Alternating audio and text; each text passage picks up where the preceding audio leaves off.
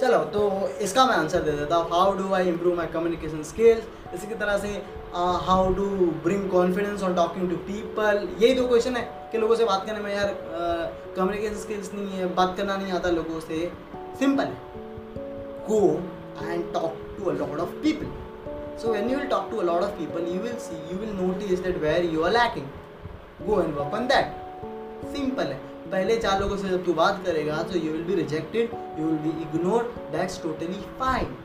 आप समझ रहे हो? आप समझो कि okay and the rejection is normal so on the third time on the fourth time on the fifth time people will be easy to talk to you you will understand okay and just don't never talk to people to please them ये चीज़ अच्छा रखो तुम्हें तुम्हारा अंदर से main चीज़ ये होनी चाहिए कि यार मैं किसी को तारीफ़ करने के लिए या फिर प्लीज़ करने के लिए बात नहीं कर रहा हूँ, मैं उससे बात कर रहा हूँ क्योंकि मैं जेन्यूनली इंटरेस्टेड और जब आप जेन्यूनली इंटरेस्टेड होते हैं, ना तो आप कुछ भी नहीं बोलते। कोई बात नहीं कभी कभी शुरुआत में कुछ भी बोलते हो, उसमें भी वो भी नॉर्मल है, कोई बात नहीं डूड जब तू सातवें आठवें लोगों से बात करेगा ना, या फिर दस लोगों से, बारह, पंद्रह लोगों से तूने रैंडमली लोगों से जाके बात की ना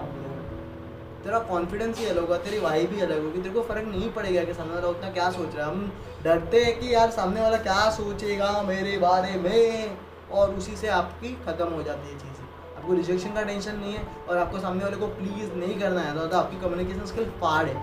लेकिन शुरुआत में स्टेज पे जाना या फिर लोगों से बात करना डर लगता है, सबको लगता है। तो आगे पाँच से छः लोगों से भीड़ भीड़ मतलब लड़ाई नहीं, बात करने में कहीं वो वो इग्नोर करेगा, कोई बात नहीं तीन, चार बार रिजेक्ट हो जा और उसके बाद तू देख तेरा कॉन्फिडेंस जब तू सातवें, आठवें इंसान से बात करेगा maybe it's a boy और a girl you won't be afraid that much